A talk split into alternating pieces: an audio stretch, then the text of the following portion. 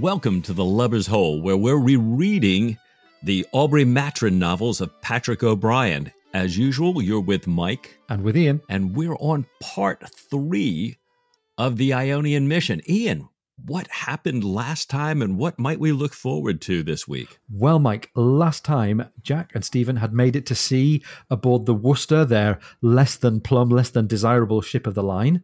They've been putting together the ship's company, and we've had a little bit of a window into how they processed new hands fresh from the press. We saw one of them being given a bit of a humane reprieve by Dr. Maturin. And we saw the new wardroom establish itself with Pullings as first lieutenant. He's got Mowat there, but he's also got this slightly grumpy, slightly privileged snob Lieutenant Somers. And we kind of wonder what's going to happen to Lieutenant Somers. Stephen, meanwhile, made a bit of a ham fisted attempt at humor with Professor Graham, the philosopher. That seems to have backfired, and he's kind of spoiled his potentially uh, interesting new professional relationship with Graham.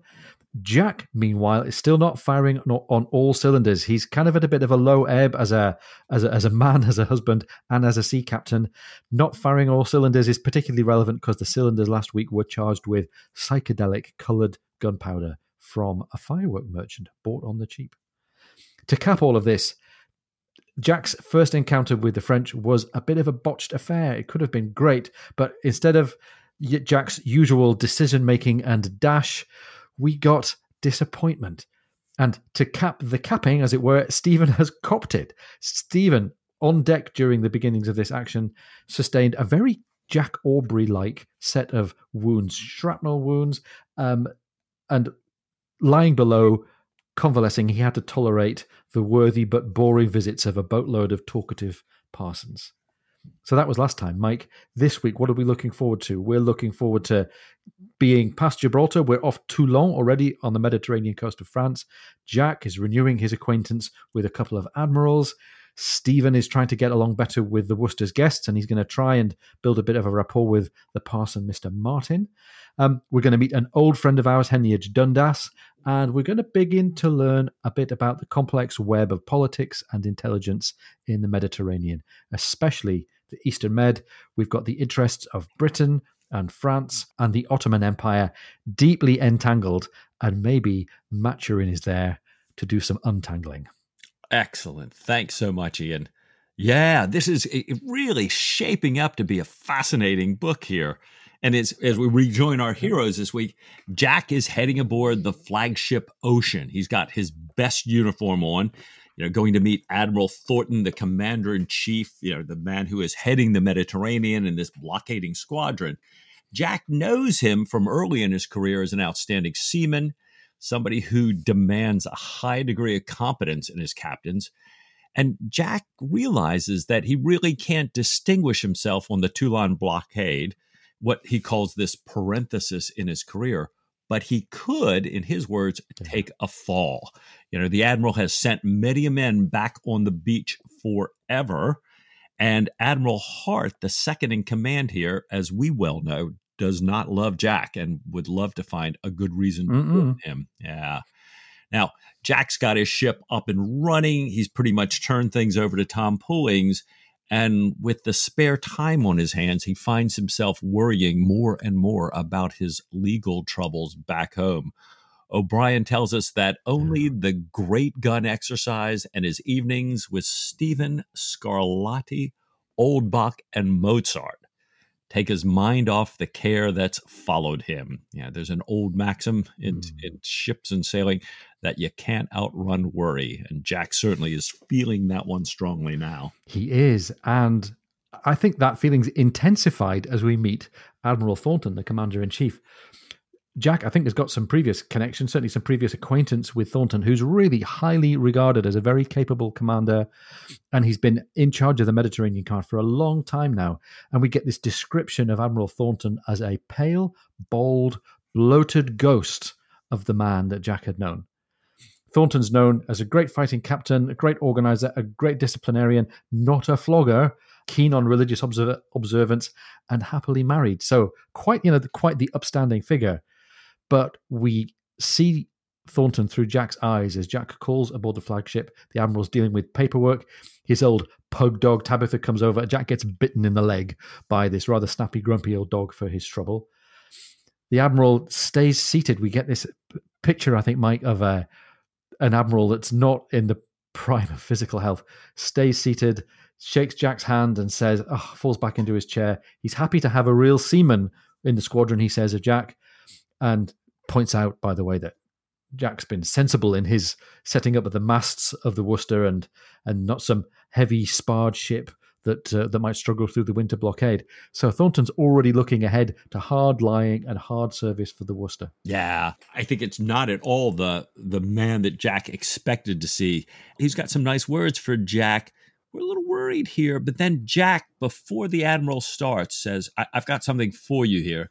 And he delivers a package yeah. of letters from the admiral's wife and daughters. Jack had made it a point to go visit them before he set sail. Now you know, complete change comes over the admiral. He's delighted. Yeah. He's so grateful. O'Brian tells us that the light goes back on in his eyes. This time, he pushes himself up from his chair, shakes Jack's hand properly, notices the blood on Jack's stockings, and apologizes for his dog bite. he tells Jack, she grows fractious with old age, like her master, I'm afraid, and she pines to run on shore. Do you know, Aubrey? It is 13 months since I let go an anchor. Now, he assures Jack that Tabitha or Tabby, I think it's kind of like my mom. It's, you know, Mike when I, everything's going well, Michael I've, I've, been misbehaving. Uh, that Tabby hit, isn't mad, no rabies, because uh, he's assured her she's bitten all the flag officers, bitten Hart, Admiral Hart, many times, and none of them have had any ill effects. but then the Admiral makes an interesting point here. He says, a good set to with the French would set us both up, meaning him and the dog, make us young again, and let us go home at last. Ah, now this is certainly caught Jack's interest here. He asks if there's any chance that the French will come out. And the admiral says, you know, it's not likely in the current weather, but there's been a lot more activity in recent weeks, so he's hopeful. And kind of almost in passing, he tells Jack at the end of their visit that there's a court martial tomorrow, a court martial at sea, a little bit unusual rather than waiting to, to do it on shore. Yeah. And there's one yeah. that the admiral says is a particularly ugly case that he does not want to be heard in Malta. So he wants to dispense with that out here before they get back to Malta. Um, he tells Jack to attend the court martial, to be there, and to send over Dr. Maturin at noon to meet with himself, the admiral, and the physician of the fleet. So we, we get to the end of the chapter, and very cleverly, this interaction with Thornton has set up a lot of interesting things for us to speculate about. We get the idea that the French could be coming out. We get the foreshadowing of this court martial and this, you know, the the idea that there's something ugly that we're going to find out about when it when it emerges this idea of Jack potentially taking a fall as he's out here running away from his problems at home, the the fact that Admiral Hart is on the same station, there's a bit of jeopardy there for Jack. And I think we're going to come back a couple of times again to the idea of age and how Thornton himself is aging. And I think there are some really clear parallels that we're going to be invited to draw between Thornton in the autumnal years of his career and Jack, who's maybe starting to put the years on himself. Nicely spotted. Yeah, absolutely. So we open chapter four, and Jack is having dinner aboard another ship with his old friend, Heneage Dundas. Now, this time, yeah. Heneage is captain of the Excellent. Now, you'll recall that Jack and you know the two of them have been friends since their midshipman days, their yeah. lieutenant days together. And Jack starts by saying that he was just really shocked to see the admiral. And it says that you know when he came out here, which was months ago, you know he was too. He hadn't seen him in some time. He's heard he's getting worse. He's only on deck half hour a day. He never entertains. And Jack asks, "What's wrong with him?" And Heneage describes the you know the toll that it takes of keeping up this strict blockade with he describes a worn out squadron some damned awkward and troublesome captains and an incompetent second in command I think no love lost for Hart here, Admiral Hart, uh, by any means does. Yeah. And it, it says, you know, I think and Henry's just starting to tell him these are on top of the usual hardships of a blockade being cut off, foul weather, people are bored and harassed, the ships, you know, really feeling like prison. Um, Henry says that he's been feeling this and he's only been there for three months, but the admiral's been doing it for years and many more years than any prior commander in chief. And Jack asks, you know, why doesn't he just go home? And he says, well, because there's nobody to take over. And and Jack mentions a number of potential candidates, all good seamen, and doesn't, you know, just doesn't understand. He doesn't. And by the way, it's fascinating that we're getting all this exposition and analysis of what's going on. Still not in the point of view of Jack Aubrey. We've had the Admiral himself. We've had quite a lot of conversations with Stephen and other people around the ship. We've had Heneage, but we, we we're getting all of this without Jack Aubrey's voice and his point of view in it, which I think is keeping on kind of confirming to us that Jack's not not his resourceful usual self. Anyhow, Heneage points out that it's not just the blockade that the admiral could do the blockading part with one hand tied behind his back. It's not just a matter of seamanship. He goes on to say it's the French. He says the whole Mediterranean and everything that touches it: Catalonia, Italy, Sicily, the Adriatic, the Ionian, the Turks, Egypt, the Barbary states he's pretty much just given the the kind of clockwise tour of the Eastern Med from the Adriatic round to the Atlantic coast. Lots of which, in this stage of history, commanded by the Ottoman Empire. And Heneage describes his personal experience dealing with the Barbary states, that's the, the, the North African Ottoman states like Algeria, on behalf of the admiral. He was sent to reason with the Dey, the local official, and though he'd done well despite some internal interference from the English advisers, he returned a few weeks later only to find the Dey murdered, a new Dey demanding, Dey, D E Y, a new Dey demanding fresh presents and a new agreement with the king.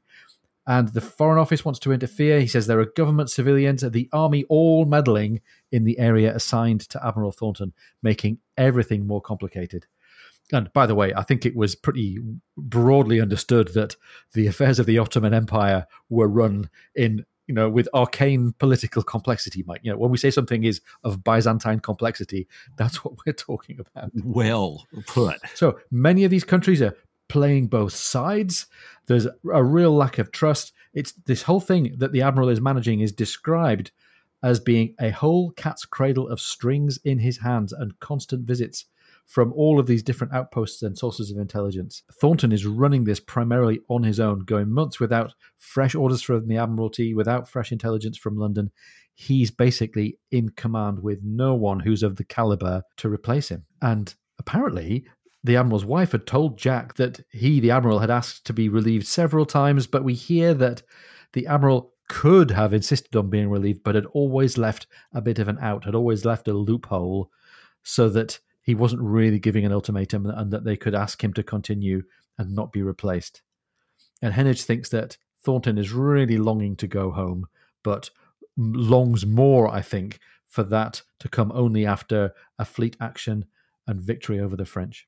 So, everybody in this book seems to be longing for action. We've heard it from Tom Pullings, and we're hearing it from Admiral Thornton. Uh, I, I think we can assume that that's a longing in Jack's heart as well, although he hasn't talked about it very directly yet. Heneage's wrapping up remark is he says the Admiral will either have his battle or die aboard his ship, which is a pretty grim way. Ouch. pretty grim way to reflect on the end of anybody's career. Right. And in closing, just to reinforce the sort of the downbeat tone, Heneage closes out by telling Jack how lucky Jack is to have Stephen. And I think Jack knows this already. Right. You know, and, and it's interesting, you know, and he's just saying you know, he just he doesn't have anybody that he can talk to. He's glad Jack's there because he can talk to Jack, but you know, Jack at least has Stephen on board his ship in the midst of this blockade and in the midst of, you know, what we've always heard Jack talking about. It's, you know, it's pretty lonely at the top here. And to your point yeah. earlier, it, I think it's, you know, it's so nice to see Heneage who's delivering this exposition. We've got this old friend of Jack's, probably, as you've said before, the only person apart from Sophie and Stephen who's ever tried to offer him criticism from a friend's perspective. Um, he's always been an influence for the good. So it's it's you know we're glad to see Heneage uh, sitting down with Jack here and to know that he's got this ear just uh, right across the water, you know, a, a ship or two away. And I think that also gives us a little sign that maybe one day soon all will be okay with Jack. Yes, the fact that it's Heneage, he's al- he's always been around at key moments for Jack to get on and redeem himself. So I think that's a positive sign. Right now, I think Stephen had hoped to visit Heneage himself, but he's getting ready to go and attend the admiral to spend time with the physician of the fleet. And he, he has another go, I think, Mike, at showing off his nautical knowledge chops. Um, he botched it, I think, when he was trying to show off to to Professor Graham, and ended up making a bit of a low key enemy out of Graham. But he manages to do a bit more of a uh, a human job, I think, of sharing his knowledge with Martin. He talks about the order of the command. He talks about the different flags that the admirals and their ships fly, and he points out the Union Jack on the admiral's ship that signifies the court martial and uh, he invites Martin to come along aboard the flagship. So Stephen and Martin together can understand a little bit about what's going on and what these court martials are all about. Yeah, they're they're waiting for Jack to get there, you know, to kind of come up so they can get in the boat and go over to the court martial. And Martin's been watching this young Mister Calamy, you know, this widow's son that Jack has has taken on board with him, and Stephen's explaining yeah. why this this puny young man is every day struggling to carry this calf across the deck. So Stephen's telling him that these wicked older midshipmen told him that he carries it every day as the calf grows. Calamy will become huge and powerful and ultimately able to lift the grown cow. He'll become, Stephen says, a second Milo of Crotona. And, uh, you know, this was, a, mm. You know, another one of Stephen's obscure references for me here. Who he? But apparently, a six time Olympic victor, you know, probably the most famous wrestler in Greek antiquity back in the, you know, for about 20 years, starting around 540 BC here. And, um, you know, it's said that Milo, to to intimidate his opponents, would consume raw bull's meat in front of his adversaries and drink raw bull's blood for energy and vitality. So, another well picked reference by O'Brian here. But it sounds like a big psychological burden as well as a big physical burden for poor old Calamy. Right. It it is. I mean, you know, he's struggling with this thing. And and I think for Stephen, it's it's an even bigger affront. Stephen tells Martin that it was a bishop's son, you know, Martin being a clergyman, it's a bishop's son that first started Calamy on it. And you know, and he's he's kind of watching Calamy He says, see he falls again, how eagerly he takes up his burden. They cheer him on the Judas ban. It's a shame to abuse the poor lad so. The calf has kicked him. He masters the calf. He staggers on. And I'm sorry to say the officers encourage it. Even the captain encourages it. So Stephen's not happy with this at all. Yeah. No, it's it's kind of a hazing situation, really, isn't it? This poor kid is being being put through this ritual and presumably, I mean, this is the way all these hazing things work. The captain's looking on, thinking, "Well, yeah, they did similar things to me when I was a squeaker, so you know that can that can pass on down the line." Well, and, and I'm always brought to mind, you know, like the praying mantis and master and commander scene, these things that, you know, oh, yeah. O'Brian doesn't throw these in for no reason here. So I'm kind of wondering is there somebody else who's kind of laboring on in futility, encouraged against their best interest by other people, you know, who've kind of put them up yeah. to this here? Uh, you know, is this like you say, kind of Stephen versus Jack, the good of the services versus the dignity of man? Um, I don't know. Is it you know they're to a court martial? Yeah. Some kind of thing to keep in mind here as we you know, listen to the cases coming up in the court martial. I don't know. Fascinating uh, story here. Yeah. And again, exactly as you say, Mike, I'm sure it's chosen and, and placed just so to keep certain ideas in our heads. Meanwhile, Jack is going to join them on the trip across to the flagship for the court martial, but he's not quite ready to go. And we have a, a, a funny scene, and I think a scene that we've seen before. Killick's repairing the gold lace on Jack's best hat rats who themselves are going to get eaten by midshipmen in the coming months have eaten some of Jack's gold lace the prior evening. And even while they're waiting and Jack's waiting for his hat to get fixed, he, he encourages Calamy, poor Calamy carrying the calf, to persevere. Now, we should make a list, I think, Mike, of every living thing that has ever gotten after Jack's uniform. We've already had, I think, uh, we've had wombats and we've had sloths. Right, right. This is just the latest in a line of living creatures that's had a bit of a chew on something gold that's meant to go on Jack's uniform. At, at least this time, the rats did not belong to Stephen, but. yeah. Oh. Yeah, indeed. And the, the, rats weren't in a lab experiment, which we've had before as well. No, that's right. I'd forgotten about that. Well, they arrive at the court martial, and Jack is none too pleased when he reads this long list mm. of cases to be considered that day. Um, he understands the first ones. They're pretty serious crimes. A captain really can't decide um, because they have serious punishments, uh, like death. And and and for serious things. Desertion striking others murder sodomy you know really ambitious theft. But there's this long list after that. And and this is what i think really puts jack off. It's cases of accusations of officers yeah. against other officers for neglect of duty or disobedience disrespect oppression tyranny or scandalous language unbecoming an officer even drunkenness.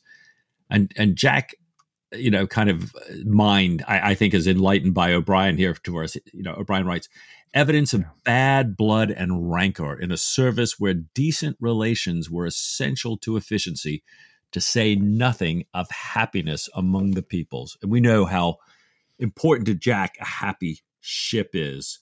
Um, and, and Jack yeah. knows, you know, that people, you know, are on a long blockade. They're cut off from contact from home. They, you know, they seem to be forgotten. They have bad supplies. The food's not great. The weather's not great. And and sometimes these small offenses can kind of grow to monstrous proportions, O'Brian tells us. But still, he really can't believe the length of it. And he realizes that they all come from three ships, primarily the Thunderer, hmm. which is Hart's flagship, and also the superb and the defenders. So, you know, it leads Jack to really believe that these things must have been boiling over in bad situations for quite some time, for many, many months. Yeah. And it makes us speculate, I think, what might happen if Jack doesn't take care of the hazing of the midshipmen and S- Stephen Maturin practicing upon and then offending important people like Professor Graham. What might happen if this guy Somers continues to grow his little clique of uh, of, of privileged lovers in the wardroom. You, you, can't say that the Worcester is proof from any of this. You, I think we're being shown that the Worcester could be vulnerable to all these terrible problems, all these social problems, um, if there's not leadership. And we've got to look to Jack and say, is he ready to give the leadership? Yeah, yep. Mike, the, the, the other thing I'm noticing is that the the the episodes of naval history that we're getting from O'Brian so far in the book aren't so much about the Navy going into action. We're getting a lot about the Navy as a society. You know, in the earlier chapter, we had the episode of the depressed men coming aboard and how they're being dealt with. We have here, how is the Navy keeping its own house? How is it managing discipline? It's much more about the Navy as a family and as a community. A community that could be successful and could be at ease with itself, or a community that might actually fall apart under the stress of the service. And that raises the question how is the Worcester going to fare, and how is Jack Aubrey going to fare as its leader? Yeah, it's a it's a it's a great question, and we've got you know we kind of harken back to Jeremy saying you know that that O'Brian's kind of this kind of a behavioral analysis lab in full swing here. So yeah. you know we'll be waiting for Stephen to be looking at that a little bit. And, and even for Jack to be hopefully thinking about that, we know both of them think about this a great yeah. deal. Jack certainly thinks about it as as they get through the first cases. There have been a number of death sentences, flogging around the fleet with two, three, and four hundred lashes, which Jack thinks is you know essentially a death sentence. And you know O'Brian tells us that these severe punishments, while Jack always knows they're necessary, you know, kind of plunged Jack's heart in gloom. So you know, Jack's kind of ominous, thinking about the problems at home. Now he's thinking about the, the people on the other ships and their conduct with one another. Now these heavy sentences. And we kind of hear the first mention. Well, I, the admiral referred to it earlier, but this last capital case of a clerk accused of comforting the king's enemies. And it's the case which likely prompted, you know, as the admiral said, the reason he wanted to have this courts martial at sea was to hear this case rather than to have it heard in Malta but now it's announced that the case has been skipped because the clerk, that the accused clerk, has killed himself. And we have this, I think, deliciously almost dark and sinister description of the the weird situation that this clerk was in, and also the really bizarre way in which this man's life might have come to an end. Anyway, Mike, it, it strikes me that even though this this parade of cases and this really bizarre situation with the with the the clerk has I feel really pretty saying clerk instead of clerk, but it's how I'm going to say it. Oh, so, no, no, you I'm not. It's, it's, not. A, it's not a get at. you, you should stick with Anyhow, not my American, right? yeah, yeah, I'm not sure about that either. There's a, a, bit of comfort here, although all these cases are really grim and Jack's seeing the service at his worst. If Jack thinks he's in a bad state, if he's got worries, if his life is a little bit on the rocks, he should check out some of these people. you know? Too, he's, too he's, true here. Clark had to be in, in, in mind of uh, you know a Christmas Carol and Ebenezer Scrooge, and, and talking about keeping in yeah, mind. Right. let's check out these other people. So well, well spotted. Yeah. Anyhow, Jack sees these secondary cases as a very disagreeable public washing of very dirty linen. And maybe this was what was in Thornton's mind when he said he was happy yeah. to see some of these cases being tried um, offshore with the squadron rather than alongside um, mm. in Malta because there were some witnesses that appeared over and over again, either as accuser or as accused. That the court had to fall back on rules of uh, partly proved or just mild reproof for for petulant behavior or admonishment. There was, however, some some serious jeopardy in the punishments. There was one man who was dismissed his ship, an officer who was broke and dismissed the service. And we hear that the conclusive evidence in a couple of cases came from Admiral Hart, who spoke with evident ill will. And this is, I think, known about and reflected upon by Jack Aubrey. But for Nathaniel Martin, who's new to the discipline, who's new to the service, he hears this stuff with real shock. We hear that uh, he watched with a tense, shocked expression on his white face. And Jack reflects if he, Martin, had ever wanted to see the dirty side of the Navy, he could not have come to a better place. Yeah, yeah, that, it, you're exactly right, Ian. That that one last case too. It's just you know two folks drunk on the lower deck saying horrific things to one yeah. another, as heard by some people, and then you know a murder right right in the cot. So Martin, who thought that this was the idyllic life for him, maybe having second thoughts at this point here. Well, as all this is taking place you know, if we kind of roll back the clock a little bit, Stephen has been upstairs talking with Dr. Harrington, the physician of the fleet. And, and they're talking at this point now while the early cases are still being heard. So O'Brian's kind of setting us back in time here. And they're kind of discussing the squadron's remarkable good health. And they're speculating on the reasons. They, they're noting that really um, all the usual seamen's diseases, while there are some causes uh, about them being not on shore very often and some of that stuff. But that overall, they just are amazed at how healthy everybody is, except for three ships. Surprise, surprise. Yeah. The Thunderer, Superb, and Defender. And they're the only ships without this general good health, despite having all the other advantages that they discuss here. And Harrington notes that the only difference is their comparative level of happiness is lower. And I love this. Stephen kind of hearkening uh, to you know sort of psychoimmune. Uh, what is it? Stephen hearkening to an effect that we'll certainly find later. Right? Psycho neuroimmunology. Right there we go. The that's the one. Yeah, Stephen says the effect of the mind on the body is extraordinarily great. I wish I could prescribe happiness. God knows, don't we all wish we could get a dose of that just about now, too, right? Yeah. Oh. And I've heard plen- plenty of doctors say exactly the same thing. So science and medical science still still reaching for that one. Can we prescribe? There you happiness? go. Right. This is something that hasn't changed over the last couple decades or, or, or even centuries. You're right.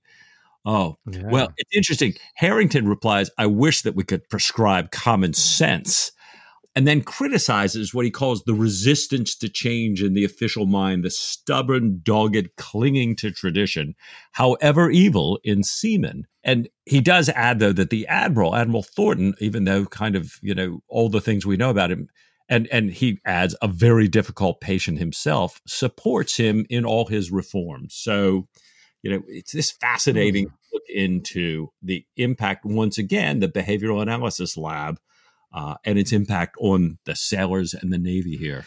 Yeah, and we get this deeper analysis of the effect that it's all having on Thornton. Mm. Um, by the way, Mike, I I think you and I have both had a quick look for references to a real Sir John Thornton, and we haven't found one yet. If any of the listeners have found a reference to somebody who was really John Thornton, who was in command of the Mediterranean squadrons, then let us know.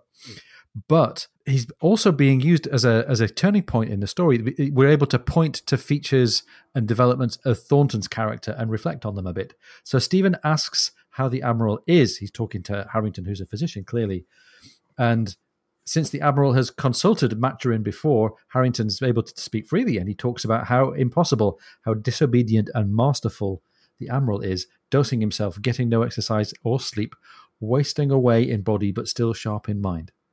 And Harrington says, His task is beyond the powers of a man of his age. It is beyond the powers of a man of any age that is not in perfect health. Can you imagine dealing not only with the management of a large and often troublesome fleet, with Admiral Hart in it, um, yeah. but with all the affairs of the Mediterranean as well, the Eastern Mediterranean with its devious, shifting, I'm going to say Byzantine politics. He is at it 14 and 15 hours a day, hardly finding time to eat, still less time to digest. And Harrington goes on and talks about what he, as a physician, has already tried. He says, My prescriptions, my bark and steel may do some good, but short of going home, there is only one thing that will set him squarely on his feet. What's that? asks Stephen. Why? An action with the French, a victorious fleet action with the French. I am convinced that if the French were to come out of Toulon and could be brought to action, Sir John would throw off his weakness. He would be happy, vigorous, and young. Wow. So now it's time for us to take a short break. We're going to be right back in a few moments.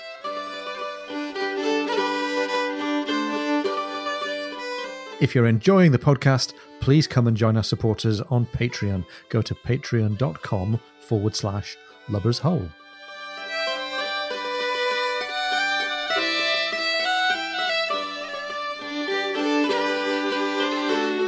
Welcome back. You're with Ian and Mike listening to The Lubber's Hole. And, and Mike, we're getting all this discussion of Admiral Thornton instead of what we normally get at this point in a story, which is discussion of Jack. Right. And I look at this and I think, yeah, O'Brian is using Admiral Thornton's character and inviting us to have the same reflections about Jack. The wearing melancholy effects of age, the wearing effect of politics and intrigue, although Jack's only got a small dose of it, but his is at home with his right. family affairs and his um, and his legal affairs and his complicated financial situation. And we get the suggestion with Thornton, as I think we're meant to conclude with Jack, that aging brings with it a diminution of some of the powers, powers of decision, maybe even, hesitate to say the word, maybe even a diminution of courage. Mm. And that some kind of blazing action is what might be wanted to set things to rights. And I think we see all of those things about Jack. Too true. Absolutely. Well, mm. Harrington knows that Stephen's going to be you know, headed off to see the admiral. But he, he says, one minute before you go, can I get your opinion on this cadaver, which really puzzles him? Um, and it turns out that this dead man is that Maltese clerk clerk that that we spoke of a minute ago. Yeah, the guy had been a linguist. He was employed by the admiral's secretary, and the admiral's secretary, the guy who is now, by the way, the judge advocate in this court martial, and his job was to translate documents into and back from Arabic for the uh, for the admiral mm. and for the admiral secretary. And he's suspected of having made bad use of these documents. Um, Harrington, not at, at, this point, is telling Maturin that the details probably would have come out at the court martial had this man lived. So the corpse when they find him, when they go to see him, he's heavily weighted in irons, you know, completely tied down, wrists tied together, ankles tied together. But O'Brian writes he's arched backwards so that only his head and heels touch the deck.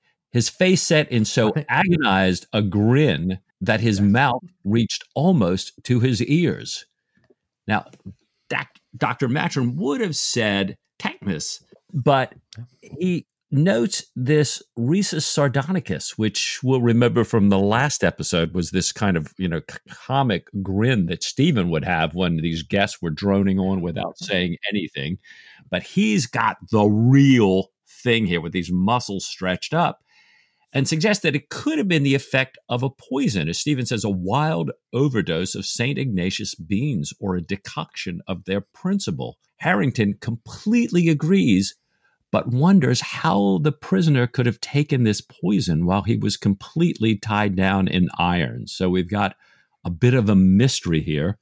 And and I couldn't help yeah. but say, you know, what is Saint Ignatius bean? So again, you know, we, we know O'Brian's not too much to be believed as it comes to music, but in all other things.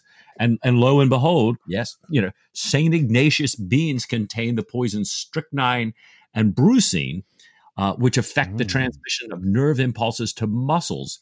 Now, I, I, was doing this research, but I was a little taken aback to find out that they're also the primary ingredients of two homeopathic remedies. One, Ignatius, Ignatius Amara, mm. uh, comes from the seeds of this toxic nut of St. Ignatius bean tree. And it's used by many people, including me, to treat anxiety. This, this works very effective for me. And, but I'm hoping oh, that okay. not telling me that death is the opposite of, of anxious. And so if I keep taking these beans, I'll no longer be anxious. And interestingly, yeah. the other poison in this thing, this brucine, makes nux vomica, hmm. which I, my horse whispering bride uses to great effect to dose our horses and treat their stomach disorders, which for our daughter has treated nausea for years. And I've heard on good authority, but have no experience myself, that it's it's good for hangovers. Gosh, deep. Well, first of all, deep, deep knowledge. That's great. It's a little bit worrying, isn't it? When I suppose it's a feature of homeopathy, isn't it? That what is helpful to us in tiny doses is actually lethal to us in bigger doses. But right, well, maybe there's a, maybe there's a moral in the story here. Right? We, we we get we get another little displacement of Jack Aubrey because the next thing that we hear about is Doctor Maturin being called out to see Admiral Thornton, and yes. Jack's already had his interview with the admiral, but now Stephen sits with the admiral, and they're going to talk about high naval strategy. I'm reminded of the conversation that we had between Jack and Stephen and Admiral Saumarez in the Baltic in the last book. So Stephen is known to Sir John, but back when Sir John was a member of the Admiralty Board, he was a junior lord working with intelligence. Uh, the admiral knows about Stephen's plans for a rendezvous on the French coast uh, and wishes to go to Barcelona before that. He tells Stephen that he may have to go there on the Thunderer, one of these three ships that are under a bit of a cloud at the moment. And Stephen says, I'd really like to go with Jack in the Worcester, um, since taking Stephen and those he might bring him with him off the coast is likely to be a delicate business. And Stephen describes Jack as a very discreet man. Now, first of all, it's it's funny to me that uh, the admiral says, "Well, I've never heard Jack Aubrey being called discreet before," and that makes me wonder whether whether Admiral Hart has had his chance to blow a bit of poison in the ear of uh, of Admiral Thornton. And Stephen corrects himself. He says, "At, at sea, at sea, Captain Aubrey is very discreet at sea." And the other comic note here is that, well, Jack sitting in the same chair talking to the same admiral just earlier in the same chapter got bitten in the leg and drew blood. Tabby the pug dog jumps up into Stephen's lap and sits wheezing and gazing admiringly into Stephen's face. So we've got the usual Stephen Maturin effect with animals loving him. But actually, it means that Stephen is in an even more privileged position in an interview with the Admiral than Jack was. And th- th- this is not lost on the Admiral either. The Admiral's glad to have Stephen here. He makes the point, as we've already heard, that intelligence is a real mess. He says, I'm at a loss for intelligence. Um, the Admiral Secretary, Mr. Allen, has hired some local talent. They've benefited from Sir Joseph Blaine's colleague, Mr. Waterhouse, until he'd been caught and shot by the French. And Stephen asks if Waterhouse knew that he, Stephen, was coming. And we hear, no, no, the French would have, you know, that, that would have been bad news if the French got to find out in advance where Stephen was. But I think they've avoided that problem. The Admiral said that he only knew a man was coming, not Stephen. He adds that if he Waterhouse had known that the gentleman was Dr. Maturin, I do not think you need fear any disclosure. Waterhouse was the most secret man I've ever known, although he seemed so open. And Mike, then we get this Italian quote, Volte scelto pensieri stretti. I've no idea if my Italian's good there or not. But this seems to be an admiring quote. What, where does that come from? Well, the the best I could track this down in was letters of the Earl of Chesterfield to his son, where he uses oh exactly, yeah him. oh yeah old Chesterfield. Oh yeah. Chesterfield late 18th century? Exactly. You know and he, he's telling his son you know to have a frank open and ingenuous exterior with a prudent interior to be upon your guard and yet by a seemingly natural openness to put people off theirs now, I did find one quote even earlier than that that goes back to 1638. Um, supposedly, Henry Wotton had written this in a letter to John Milton, uh, where he said, "Your, you know," hmm. he translated it there as "Hold your thoughts close and your countenance loose." So again, this idea of seeming very open and you know forth and, and just quite the straight guy, but in fact completely secretive and interior. So interesting, interesting, and, and we're getting yeah. this. Uh, uh, also, what I thought was perhaps a little bit naive on the part of the admiral. Even if he knows you're coming, he wouldn't give. Stephen, who's been tortured by the French before, I think probably would suggest otherwise. That so they're still at this big disadvantage, though. Despite this coming together of minds, we hear that the French themselves have got clever people and agents in Constantinople and Egypt and even in Malta, including the ones who've been buying copies of the admiral's papers for months from right. his Maltese clerk, a man that the admiral says will be tried that day. and says he is he the admiral is uneasy about the outcome. We cannot ask a gathering of English sea officers to accept raison d'état, reason of state. Yet we cannot hang him without their sentence. On the other hand, we cannot produce the documents, nor can we gag the fellow. How I hope Allen will handle the matter cleverly. He came along surprisingly under Mr. Waterhouse's tuition. I'm sure he did, said Stephen. And Mike, that, that's quite a deep moment Yes. That Clark that Thornton is talking about, saying that the, the trial is coming on, that's the Clark that Stephen examined in this rigor pose as a dead body just a few moments ago. What's going on there? Yeah, and and you know, are we to assume here that in, indeed, you know, Mr. Allen has handled the matter very cleverly by poisoning the Clark? Have we assumed that maybe he's got one of uh, Stephen's kind of you know ampoules in his cheek. I don't know. It, mm-hmm. uh, but it does, you know, with this whole thing about being open versus being secretly secretive and conniving inside, really a, a little bit of a worry here. Yeah. Yeah. I think you and I were talking about you had mentioned this little tone of jeopardy here for Stephen as well, right? Yeah. So Stephen's there to conduct his intelligence missions. He's there hoping to go ashore uh, in France and Catalonia, but but intelligence is a mess.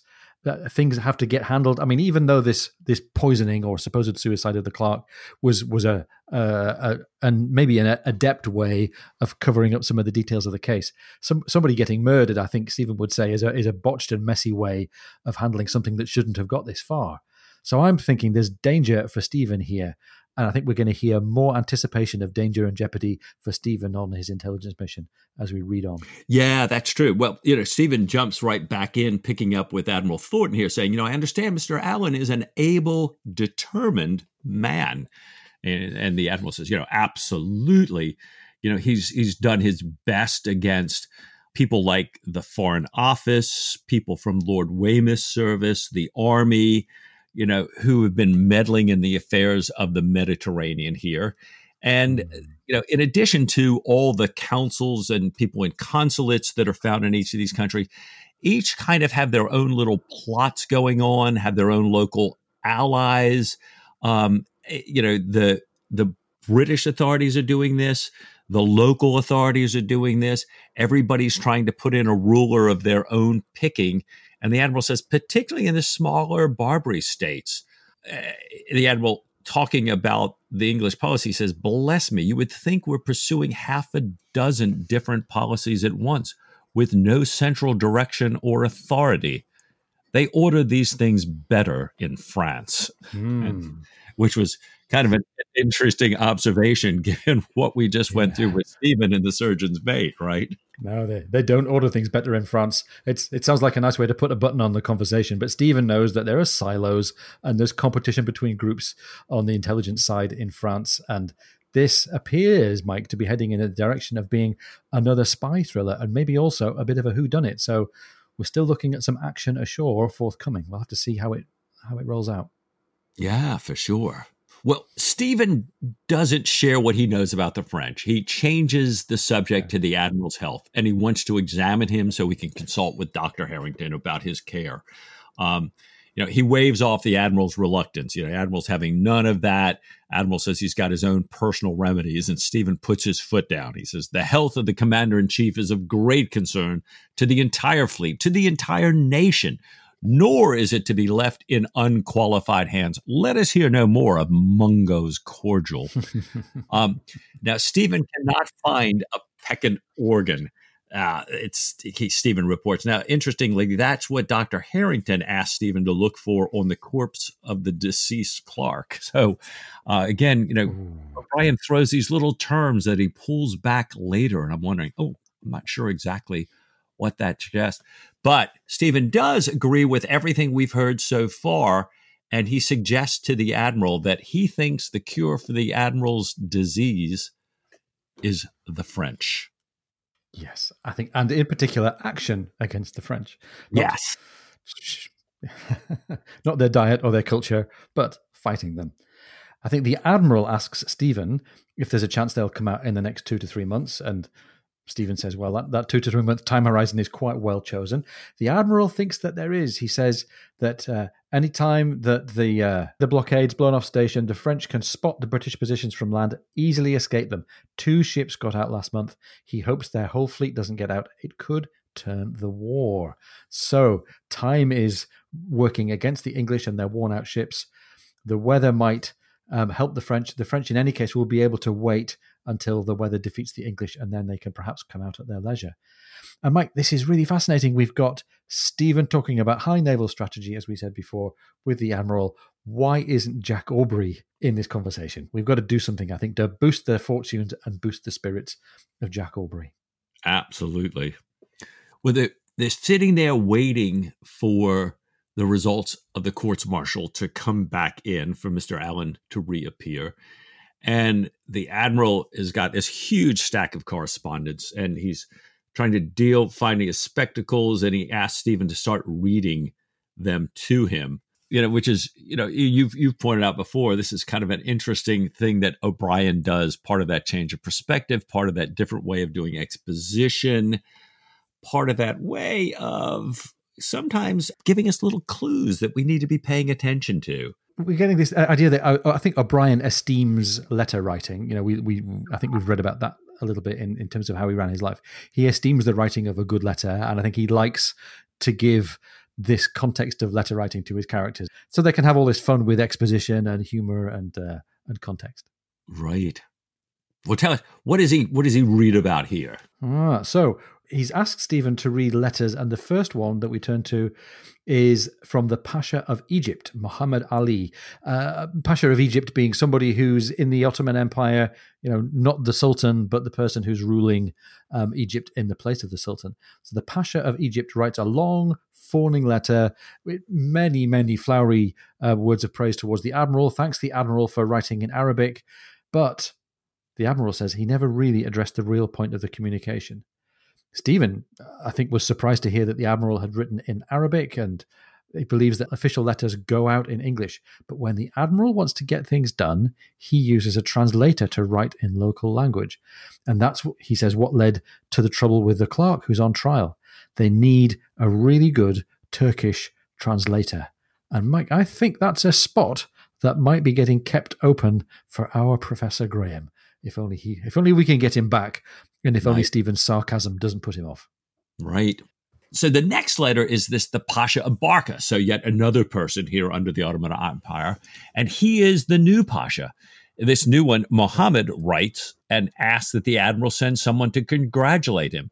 The admiral says that Mohammed had asked for their help overthrowing his brother, but the admiral knew from intercepted letters that Mohammed, the new Pasha, is really allied with France. And his brother, Jafar, was actually a better friend to England. Now, he thinks that the French ships that just recently got out when the ships were blown off blockade are probably on their way there or maybe there now. And he's hoping that he can provoke them into breaching the country's neutrality. If he if they do so, if they fire on an English ship there in that port, then the admiral can you know, start an action and restore the brother Jafar. But as long as the country's neutral, he can't do it.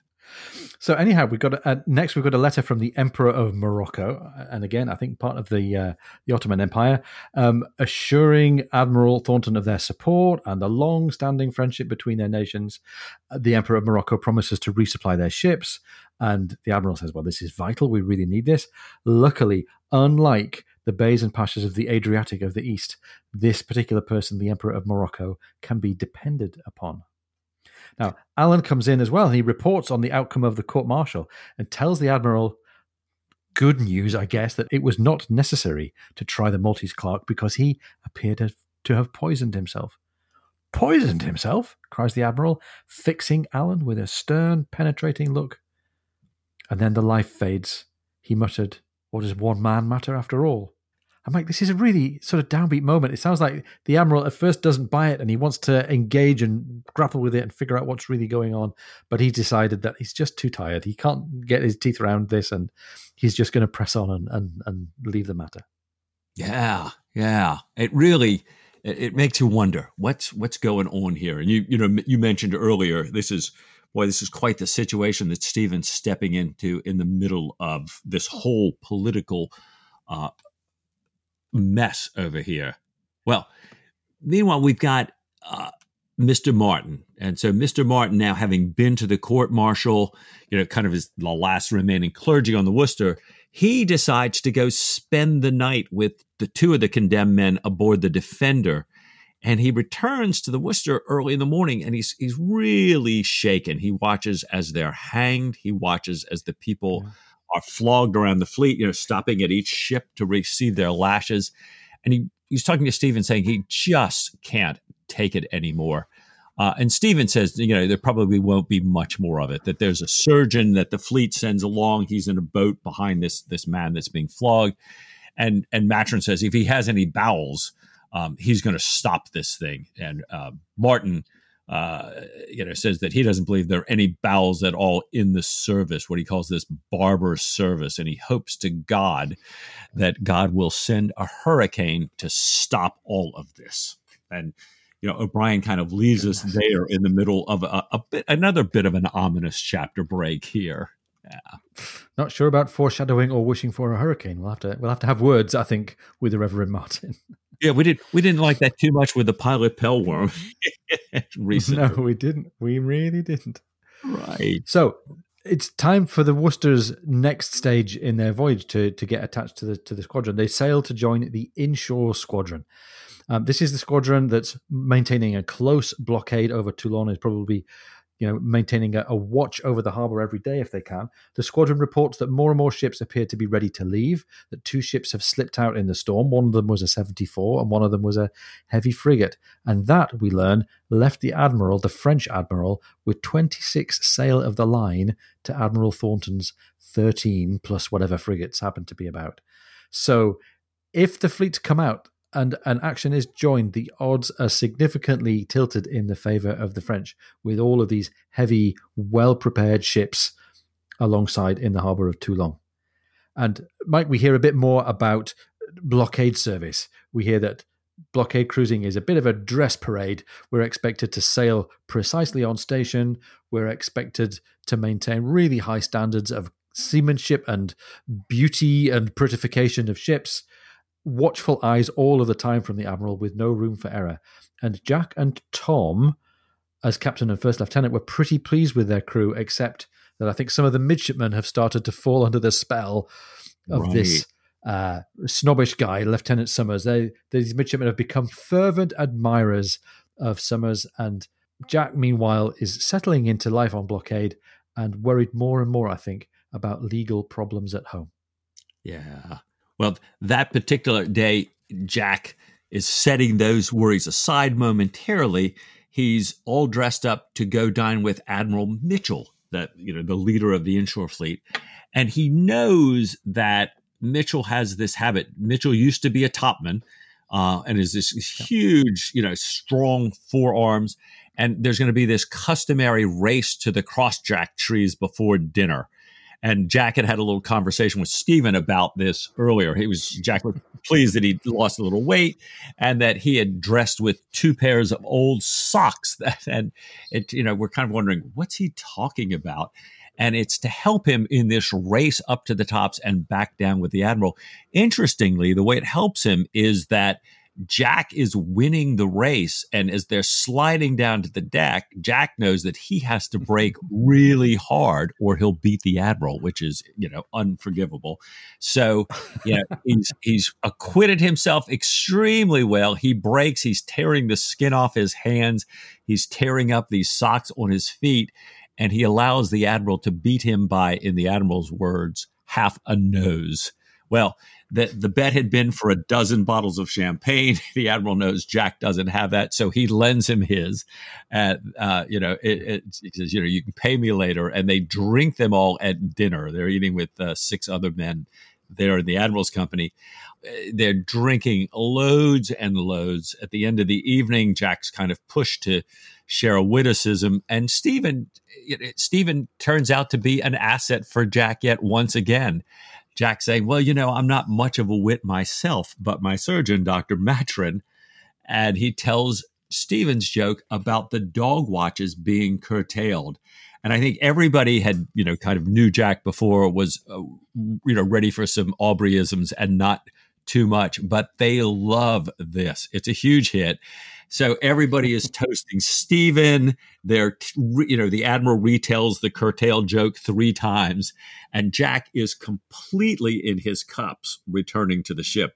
Bonden had already told the gig crew that they won't be returning in the usual manner, that it'll be the, the Gowrie ladder rather than being piped aboard. Uh, he knows that Jack, in his drunken state, will not want to be parading in front of the people who would probably several of them be flogged for drunkenness tomorrow. And and interestingly, we find out, you know, in this story here that uh, and you've done a little research that Mitchell's a real person, and and we're going to learn a little bit more about Mitchell here later. Yeah, he was. So um, the real Sir William Mitchell, born 1745, so already an old man by the time of this this moment in the uh, in the timeline, was indeed an admiral of the uh, uh, of the British Royal Navy. Uh, he was eventually knighted. He was first recorded as having joined the Navy in 1766 as an able seaman and died in 1816 as a vice admiral. That's what it says in Wikipedia.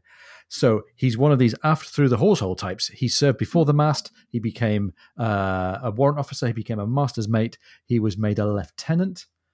Um, he went before a Navy board and was promoted in 1781, and then had a series of roles first as flag captain and then as an admiral.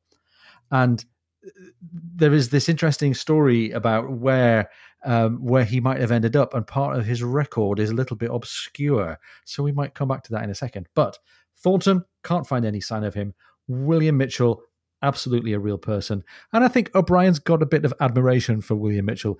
O'Brian's got a bit of a thing about social mobility and egalitarianism. And I think he's really pleased that the person who gets to drink champagne with Jack Aubrey and tease him and help to rehabilitate him a bit is a former foremast Jack himself. Yeah, I love that. I do love that we take a, a quick interlude before we come back to Mitchell, and it's the next morning, the next day, and Jack is pretty hungover, but he's you know he's being Jack, he's being the captain, he's not letting anybody in on this, and he and Tom Pullings, it turns out, have devised this new way to practice the great guns uh, while in the middle of this blockading squadron, so that they you know want to do this without firing on other ships. And I I won't go into the the details there. Somehow they use netting and lays and everything, so I guess they could tell where the gun would be fired to. Fascinating thing. But it, as they're doing this, you know, there's uh, uh, O'Brian tells us that they're still using Jack's private gunpowder, which has absolutely excited the squadron. There's these laborious signals about Guy Fawkes and was the Worcester in serious distress. And so, you know, we, we were hearing about all this, but Pullings that day looks at Jack and says, you know, perhaps we might dispense with practice this evening. You know, he sees Jack's hangover, but Jack insists, of course not. You know, what would make you think that? And uh, sure enough, they load the things up, and the first one goes off, and there's this brilliant white flash. And O'Brian writes an extraordinarily loud, high pitched bang. Jack winces, is about to throw his hands up to cover his ears and his aching head, but instead reaches behind him, grasps hard his, his, his hands hard behind him, but it's these rope burned hands. So he's just really irritating these burns as he's going through the entire gunnery drill here uh, so that he wouldn't cover his ears. And he's kind of cursing himself for ever letting this practice go on. He returns to his room and he still doesn't want to admit anything's going on. There's black coffee waiting. You know, he's saying to Killick, what in the world would mm-hmm. make you think I need coffee at this time of night? And Killick, you know, which it's because the doctor's coming to examine your hand. So it's, you know, it's sort of a oh. delightful little aside here to see yeah. Jack continuing to kind of fall down the ladder a little bit, even though he's won the race, to the ropes in the top, but that all of his friends are looking out for him in spite of Jack. He's he is a lucky guy. This is a new kind of well, not new kind. This is a special version of lucky Jack Aubrey. Right. He's lucky in his choice of friends. So good for Jack. Yeah. Over coffee, Jack gets to tell Stephen that Martin is maybe laying it on. He says he's carrying on too much about the harshness of the Navy and about his reaction to the flogging around the fleet. Jack says about M- Martin, I must confess that a flogging around the fleet is not a pretty sight. I feel that perhaps he, Martin, may carry it a trifle high. He may exaggerate. It's unpleasant to be sure, but it is not necessarily death and damnation. Well, Stephen's not entirely sure about this, and he decides to to push Jack a little bit further.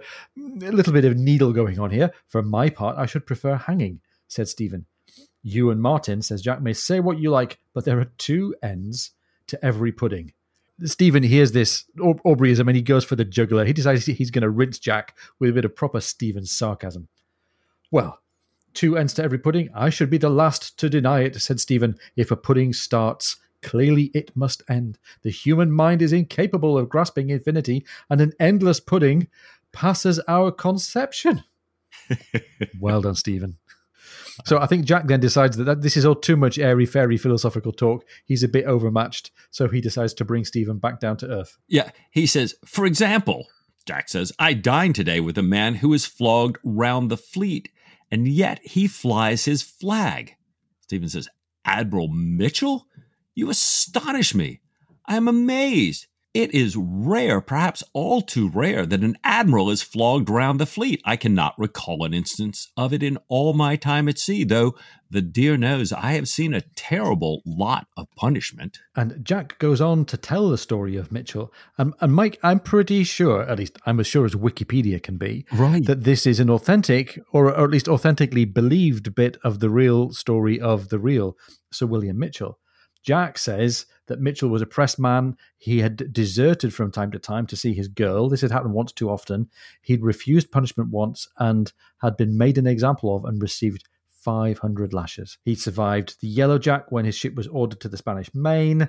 Um, the new captain, then, in this situation with half of her people died, uh, the new captain made him a midshipman, and Mitchell was passed as a lieutenant and was acting second when they took a French ship. And of course, we know that actions that involve taking an enemy ship, especially when the captain dies, um, are right. great for the officers who then get their step. So Mitchell got his step and a sloop, and more postings, more successful actions, and he's made post, and now he's hoisted his flag. And Jack points out, as many people have said in their turn about Jack himself, that it's all luck and down to being a good seaman and Mike, it's striking that lots and lots of this story is believed to be true also about William Mitchell. Right. Uh, not necessarily that he was flogged around the fleet, but there, we do believe that there's a gap in the service record of Mitchell that would be about right for somebody whose record has been a little bit kept on the down low because he's been involved in some some misconduct and he's been punished. Yeah, fascinating. I, and I love here that Jack points out, as you say, that that it's all luck, and and we've heard Jack say that before. That the reason you know I've where I am is because I've been lucky. Other people better than me didn't have that luck. But now Jack's thinking about the luck a little bit differently. Yeah. And he says luck was not kind to Mitchell early on, but made it up to him later. And, and then O'Brian writes uh, in Jack's mouth, I had amazing good luck when I was young, taking the Cacafuego and the Fanciulla and marrying Sophie, to say nothing of prizes. And sometimes I wonder. Mitchell began by being flogged round the fleet. Perhaps that is how I shall end. Whoa. Oh, Mike, ouch. So we've had foreshadowing references to, to storms. We've had references to the worn out fleet. We've had references to worn out senior officers. The weather is perhaps the thing that might allow the superior French squadron to succeed. The odds are stacked against Jack. He's on a on a ship that's not in great shape. He's got his legal struggles, and now he himself is doubting his own luck. Perhaps he says that's how I shall end. Yeah. So, Mike, th- this raises some really great questions about what's going to happen in the rest of the book. We believe that there's a potential for lots of espionage and lots of foul play, shifting political sands, and for Jack as well. There's some jeopardy in just how is his naval conduct going to work out? Is he going to be doomed to stay on station with the inshore squadron doing blockade duty? Or is he going to get the chance to explore a little bit and play the frigate captain again, escorting Stephen on his missions ashore? Ooh, wouldn't that be sweet? Wouldn't that be sweet? Well, we know something's got to happen quickly. You know, we, Stephen's kind of inferred that the admiral has perhaps two to three months left in him, and we're kind of getting the feel that the Worcester might not have that much time herself. So, what do you say next week to a little bit more Patrick O'Brian? Oh, Mike, with all my heart.